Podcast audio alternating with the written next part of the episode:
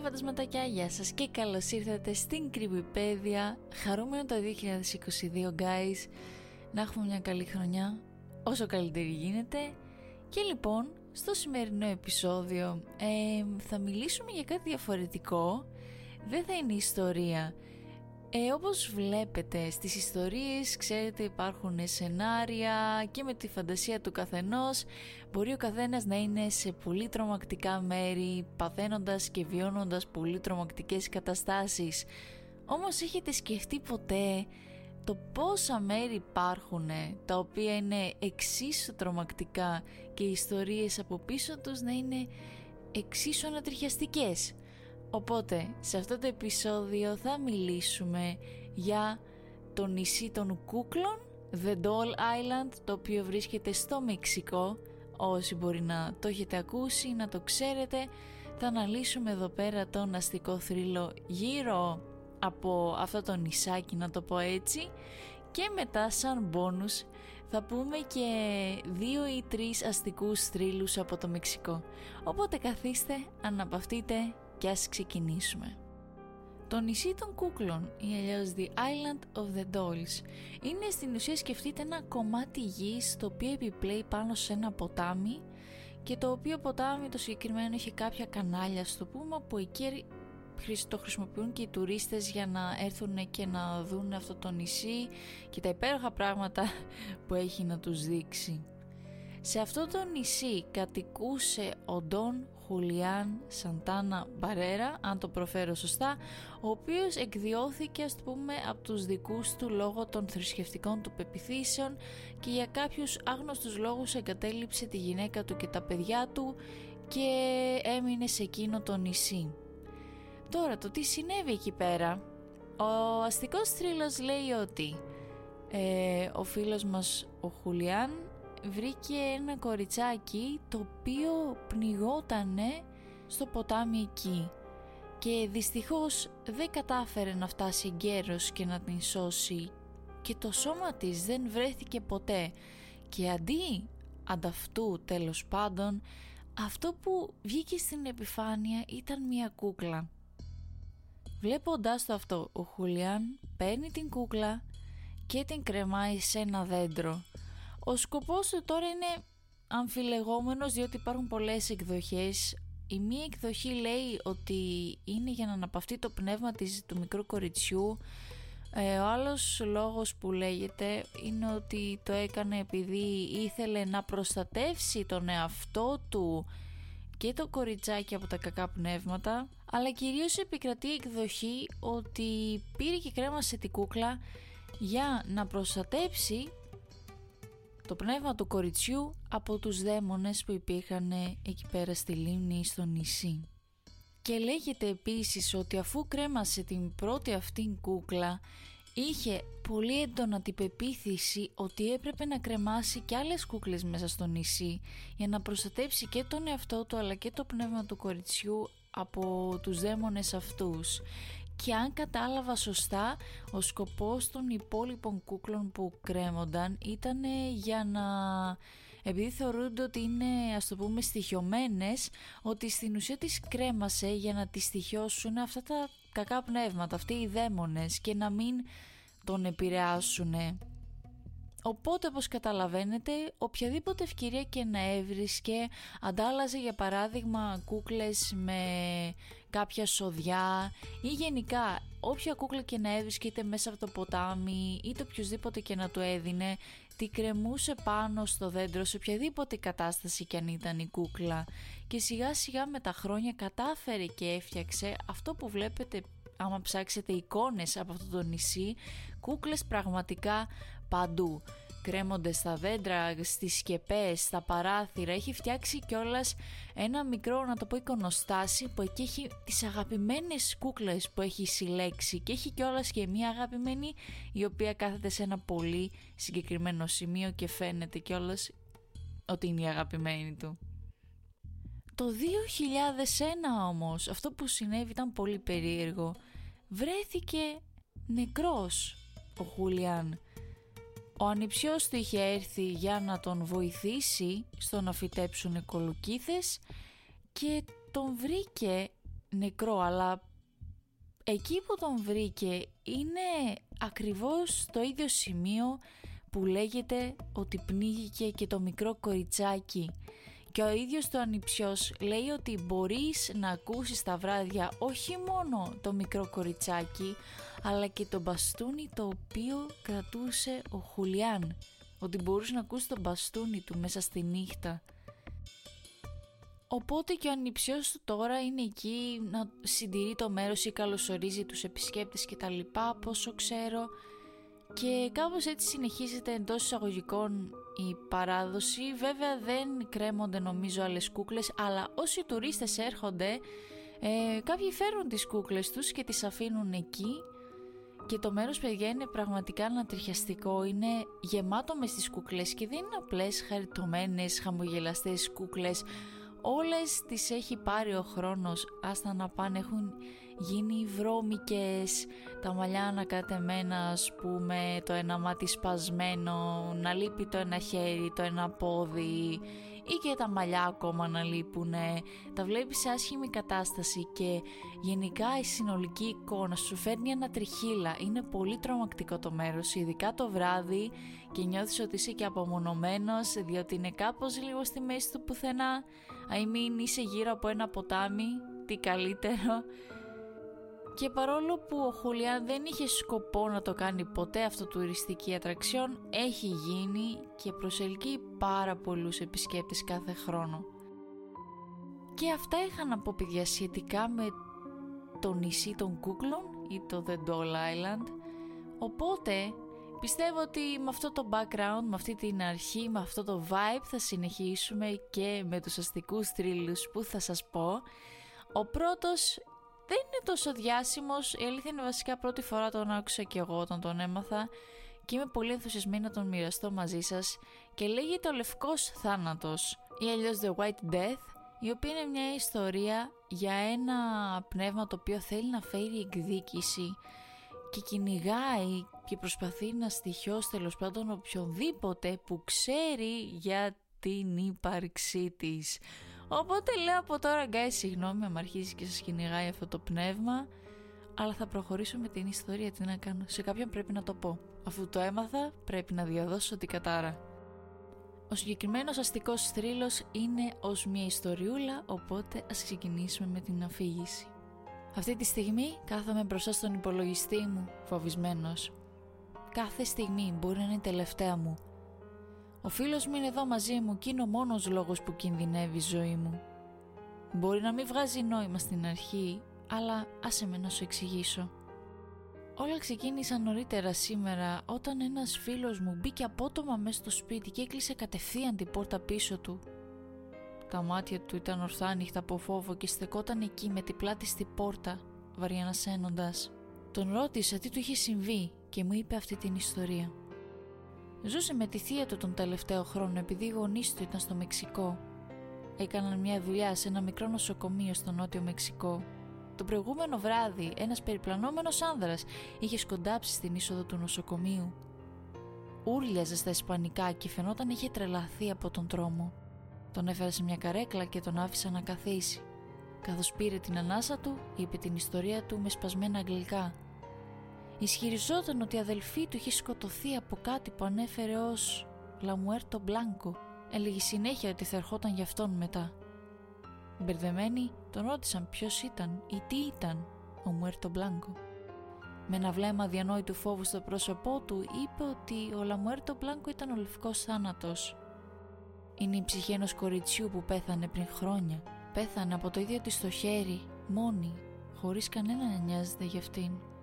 Μισούσε τόσο πολύ τη ζωή που ήθελε να αφαιρέσει όλα τα έχνη του αυτού της από τη γη. Τόσο μεγάλη ήταν η επιθυμία της να φανεί εντελώς τη μνήμη της που επέστρεψε από τους νεκρούς ως ένα εκδικητικό πνεύμα αποφασισμένη να σκοτώσει όλους όσους γνώριζαν την ύπαρξή της.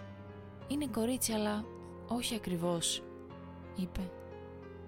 «Δεν είναι νεκρή αλλά όχι ακριβώς. Έχει κρύα μαύρα μάτια που δακρύζουν αίμα Περπατάει χωρίς ποτέ να φαίνεται να κινείται ούτε χιλιοστό. Καταδιώκει τα θύματα της σαν άγριο ζώο, κυνηγώντας τα σε ποτάμια και κοιλάδες ακολουθώντας τα πίσω στα σπίτια τους. ποτέ δεν ξέρεις πραγματικά ότι σε ακολουθεί μέχρι να ακούσεις την πόρτα να χτυπάει. Αν χτυπήσει μια φορά, σε θέλει για το δέρμα σου.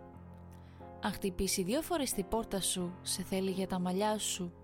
Τρεις φορές για τα κόκαλά σου. Τέσσερις φορές για την καρδιά σου. Πέντε φορές για τα δόντια σου. Έξι φορές για τα μάτια σου. Και επτά φορές για την ψυχή σου.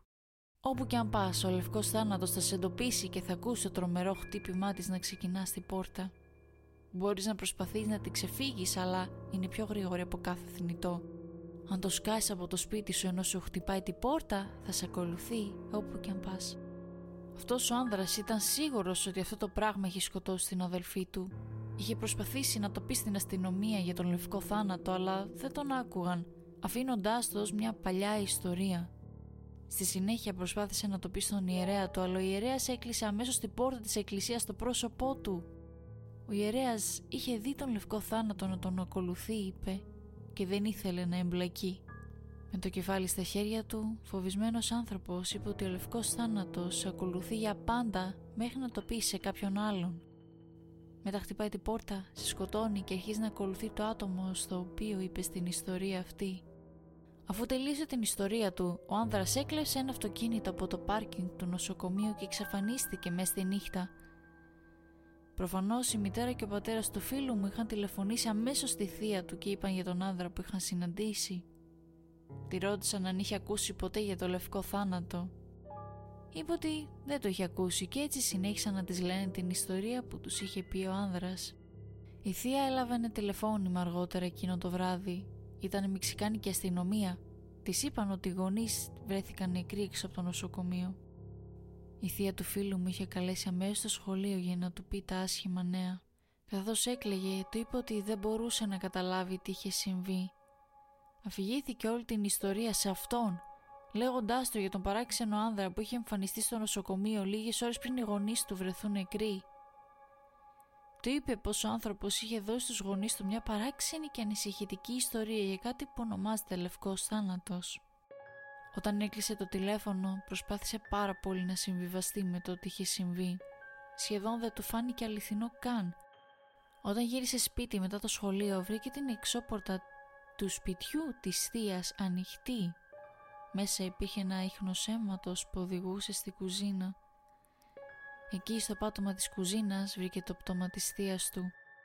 Έφυγε τρέχοντας από το σπίτι χωρίς να κοιτάξει πίσω μέχρι που έφτασε στο σπίτι μου. Όμως, όπως μου είπε αυτή την ιστορία δεν μπορούσα να την πιστέψω.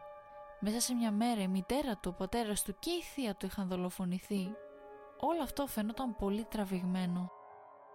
Αλλά πριν προλάβω να πω λέξη, ο φίλος μου και εγώ Προχωρήσαμε προς τα πίσω με τρόμο καθώς ακούσαμε ένα χτύπημα να ξεκινάει από την εξωπορτά μου. Κοιτάμε την πόρτα εδώ και μία ώρα. Κανείς μας δεν θέλει να την ανοίξει.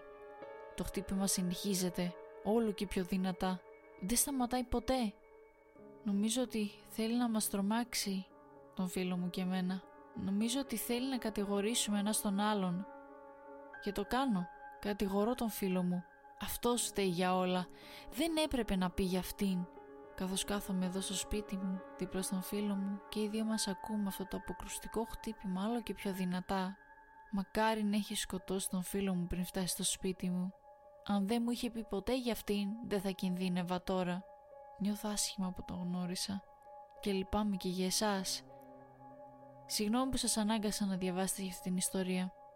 Λυπάμαι που σας είπα για τον λευκό θάνατο γιατί τώρα που ξέρεις γι' αυτό θα έρθει για σένα μετά. Πάμε στον δεύτερο αστικό θρύλο, ο οποίος είναι μικρός αλλά νομίζω ότι είναι ενδιαφέρον και λέγεται El Cuco. Νομίζω όλοι γνωρίζουμε τον μπαμπούλα που τρώει ή απαγάγει ή το οτιδήποτε βασανίζει τα μικρά παιδιά τα οποία δεν είναι καλά, δεν συμπεριφέρονται σωστά και οι γονείς για να τα τρομοκρατήσουν λίγο στο να συμπεριφέρονται σωστά τους μιλάνε για την ιστορία του μπαμπούλα. Όμως στο Μεξικό υπάρχει ο αντίστοιχος δικός μπαμπούλας ο οποίος λέγεται El Cuco. Όπως και ο μπαμπούλας έτσι και ο El Cuco στόχευε παιδιά. Σε συγκεκριμένη περίπτωση ο El Cuco ψάχνει για κακή συμπεριφορά που κάνουν παιδιά για να τα παγάγει σε ένα πολύ τρομακτικό μέρος πολύ μακριά από το σπίτι τους ή να τα φάει. Αυτή την ιστορία χρησιμοποιούσαν οι γονείς των παιδιών και χρησιμοποιούν ακόμα και τώρα για να φοβήσουν τα παιδιά τους και να τα κάνουν να συμπεριφερθούν λίγο καλύτερα. Ο ισπανικός μύθος όμως λέει ότι ο Ελ Κούκο είναι ο Φρανσίσκο Ορτέγκα. Στις αρχές του 20ου αιώνα, ο Ορτέγκα ήταν τόσο απελπισμένος να βρει μια θεραπεία για την φυματίωσή του που πήρε εν τέλει από μια κουράντερα, κουραντέρα, δεν ξέρω ακριβώς τι είναι, ο οποίος η οποία του πρότεινε να πιει το αίμα των παιδιών. Γενικά αίμα παιδιού. Και έτσι απήγαγε ένα 7χρονο αγόρι ονόματι Μπερνάρντο. Οπότε από τότε έχει βγει ο θρύλος ότι ο Ελκούκο παίρνει παιδιά τα οποία ήταν άτακτα και δεν συμπεριφέρονταν σωστά είτε για να τα φάει για να πιει το αίμα τους είτε για να τα παγάγει όπως είπαμε σε ένα πολύ τρομακτικό μέρος μακριά από τους γονείς τους. Πάμε τώρα και στο τελευταίο αστικό θρύλο από το Μεξικό ε, με τον οποίο παίζει περισσότεροι να είστε πολύ εξοικειωμένοι και έχουν γίνει και ταινίες κιόλας για αυτόν τον αστικό θρύλο και ο θρύλος είναι της Λαγιορώνα ελπίζω να το προφέρω και αυτό σωστά ο οποίος μπορεί να μεταφραστεί ως η γυναίκα που κλαίει Λοιπόν, η ιστορία επίσης έχει μερικές έτσι παραλλαγές ανάλογα από ποιον θα το ακούσεις, αλλά σε γενικές γραμμές ο θρύλος πάει ως εξής. Κάποτε υπήρχε μια γυναίκα από μια πολύ φτωχή οικογένεια η οποία λεγόταν Μαρία και η συγκεκριμένη ήταν πολύ όμορφη και ένας άνδρας ο οποίος ήταν υψηλότερη, ας το πούμε, κοινωνικού, ψηλότερου κοινωνικού επίπεδου όταν συνάντησε τη Μαρία την ήθελε τόσο πολύ που εν τέλει παντρεύτηκαν και έκαναν τρία παιδιά. Όμως, ωστόσο, κάποια στιγμή η Μαρία βρίσκει ότι ο αγαπημένος της πια συναναστρέφεται, βγαίνει με κάποια άλλη γυναίκα.